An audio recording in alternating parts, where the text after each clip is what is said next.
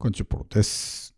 今日はですね、積立 NISA よりコンテンツを作れという話をしていきます。ちょっといつもとね、一風変わったタイトルなんでね、驚いた人もいるかもしれないんですけど、まあ、この積立 NISA 自体は素晴らしいシステムだと思うんで、決してそれをね、否定する意図はありませんし、まあ、やってる人は全然ね、やってもらっていいとは思うんですけど、まあ、結局あれってお金を増やすためにやってるわけなんで、であればコンテンツを作った方が良いんじゃないですかっていうのが今回のお話です。で、まあ僕もあまりこの積み立て NISA ってものに関して知識がないので、まあさらっと調べたね、範囲でのお話になりますから、でそれ間違ってるよみたいな風にね、感じる人もいるかもしれないんですけど、まあ、あまりそこには突っ込まずにね、話をしていて、今回はまコンテンツ販売に対する考え方とかマインドセットのね、話をましていこうかなと思います。で、まあこれさらっと調べてみると、年間ですね、40万を積み立てると20年間で800万増えるってね、Google 検索したら出てきたんですね。だから年間40万ってことは月まあ3、4万ぐらいですね。毎月3、4万ずつぐらいこう入れていくと、まあ、800万円増えるみたいな感じで出てるわけですね。だからまあお金を結局払ってるわけですよ。で、コンテンツ販売っていうのは、まあ0円で作れるとかね、もしくは0円に近いような金額、ほとんどお金をかけずに作ることができるわけですね。で、コンテンツ販売初心者がよくありがちなですね、こう考え方というか、それがですね、目先のお金だけで判断するっていうのがあるんですよ。例えばコンテンツを作って、月1000円しか稼げませんでしたってなって、なんだたった1000円かって言って、こんなん儲かんないし割り合わないからやめようって言ってやめちゃうんですね。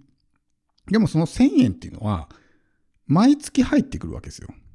基本的にね。まあもちろんこの変動はあるんで、500円になったり1500円になったりとかね、ありますけど、こう、毎月入ってくるわけですね。で、基本的にまあそのプラットフォームが滅びない限りというか、5年、10年、20年とね、まあ20年続くかわかんないけど、でも長期的にですね、何もしなくても毎月一定額が入ってくるわけですよ。それこそ銀行、日本の銀行に預けておいてもね、まあ、こう利息が0.0何パーセントとかね、ほとんど増えないわけじゃないですか。だから要するに、毎月じゃあ1000円なら1000円、なんか口座に振り込まれているような状態になるわけですよ、自動で。毎月ね。って考えると、そのコンテンツを作ったことによって得た金額っていうのは1000円じゃないですね。仮にそれがじゃあ10年間続いたとしたら、1年間で1万2000円だから、ね、12万稼いだことになるわけです。そのコンテンツを作ることによって。ただそれが分割で毎月入ってきてるだけに過ぎないみたいな。で、まあお金持ちになる人のですね、マインドセットっていうのは、こう、お金を生み出すものを作るっていう考え方を持ってるんですね。要するに資産ですよ。だから株とか不動産とか、あるいは会社を作って、自分が働かなくても、まあ、権利収入が得られるみたいな、そういうシステムを作ったりとかね。だからお金持ちの人ほど働いてないとかって言われるのはそういうことなんですよ。彼らはお金を生み出すような資産をいっぱい持ってるから、働かなくてもお金が入ってくる。それこそ労働してる人よりも収入が高いっていうのはそういうことなんですね。だからまあその積み立て NISA とかもまあ資産の一つになるかなと思うんですけど、お金を生み出すから。でこう、お金がたまらない人、貧しい人は、まあお金を奪うものをどんどんね、そういうものにお金を使ってしまう。例えば車とかね、維持するだけでもお金かかるじゃないですか。まあ、あるいは家とかもね、ローンで毎月お金払うって考えると、お金をこう、どんどん食っていくわけですよ。だから、お金持ちとそうでない人の違いっていうのはそこなんですね。お金持ちはこのリターンのあるものに投資するし、お金持ちになれない人は、まあ、お金をね、奪うものとか、減るものとか、無駄なものにお金を浪費するから、どんどんお金が減っていくっていうその違い。だから、この資産を作っていくっていうのがね、豊かになる上で非常に大事なんですけど、このデジタルコンテンツっていうのも資産なわけですよ。何もしなくても勝手に毎月ね、お金が入ってくる。それこそ僕もですね、昔作った何年も前に作ったようなコンテンツが未だにね、売れ続けていて、その分がお金入ってくる。もちろんその金額としてはそんなに大きくなかったとしても、毎月入ってくるわけですよ。で、これをまあ時間に換算してほしいんですね。例えばじゃあ1500円なら1500円でいいですよ。1500円っていうのは、じゃあ例えばどういうことかっていうと、時給1500円の仕事があったとしたら、この1500円を稼ごうと思ったら、1時間労働しないといけないわけですね。だからこの1時間分の時間を自分がもらっているような状態です。例えばじゃあ1万円ね、稼いだとしたら、ね、えー、まあ1日日給ぐらいですね、大体。だから1日働かなくてもよかったって、その時間1日分を手に入れたみたいな状態になるわけですね。だから、そう考えるとね、すごい大きいと思うんですよ。お金だけで見るとなんでたったこんだけかみたいな風に思うかもしれないけども、そのお金をもし自分が労働して稼ごうと思ったら、一日ね、もう働き続けないといけないっていうふうに考えるんであれば、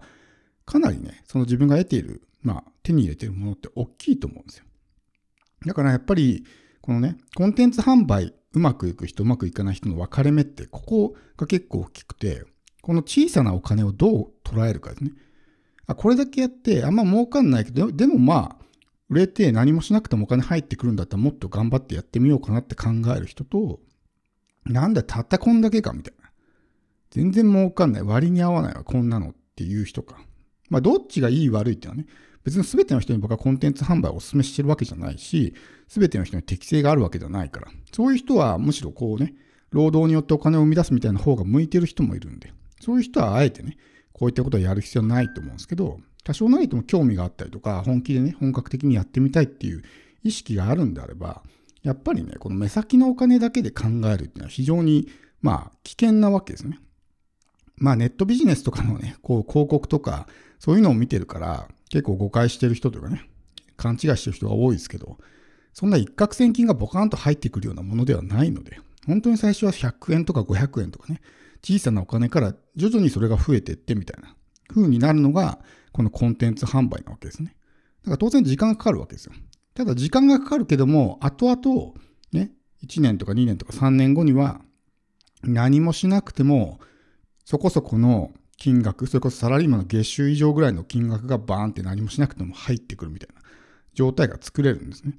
だからそこまでどれだけね、待てるかっていうのは、どれだけ行動してるかが全てなんですよ。だからそこの労働に対してこんだけやったのに全然こんな割に合わないやつってやめてしまうんであれば、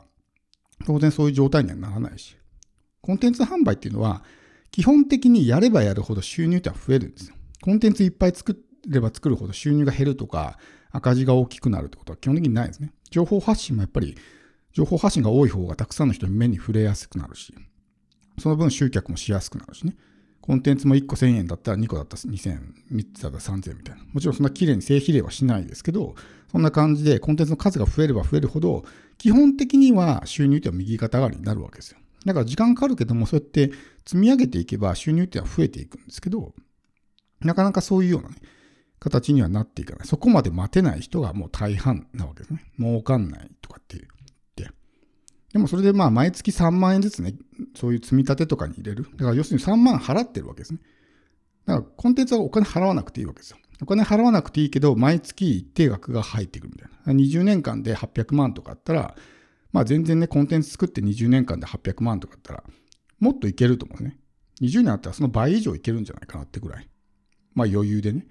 っていうぐらい稼げるものだと思うんですよ。だからそういうところにもちろんお金を入れて確実性を持たせてね、やるのもいいと思うんですけど、そういう自分の資産を持つってことですね。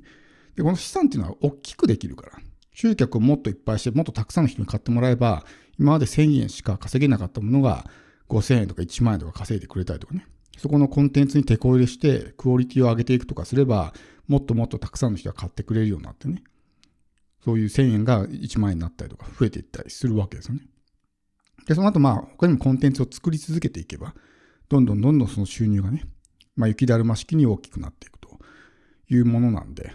そういうまあどっかにお金を預けて運用してね、増やしていくっていうのも一個いいとは思うんですけど、どうせお金を生み出すんだったらそういう自分で何かをね、作って、誰かの役に立って、しかもそういうまあ金銭リスクを持たずにですね、お金を生み出すっていう方法もいいんじゃないかなと。それがコンテンツ販売なわけです。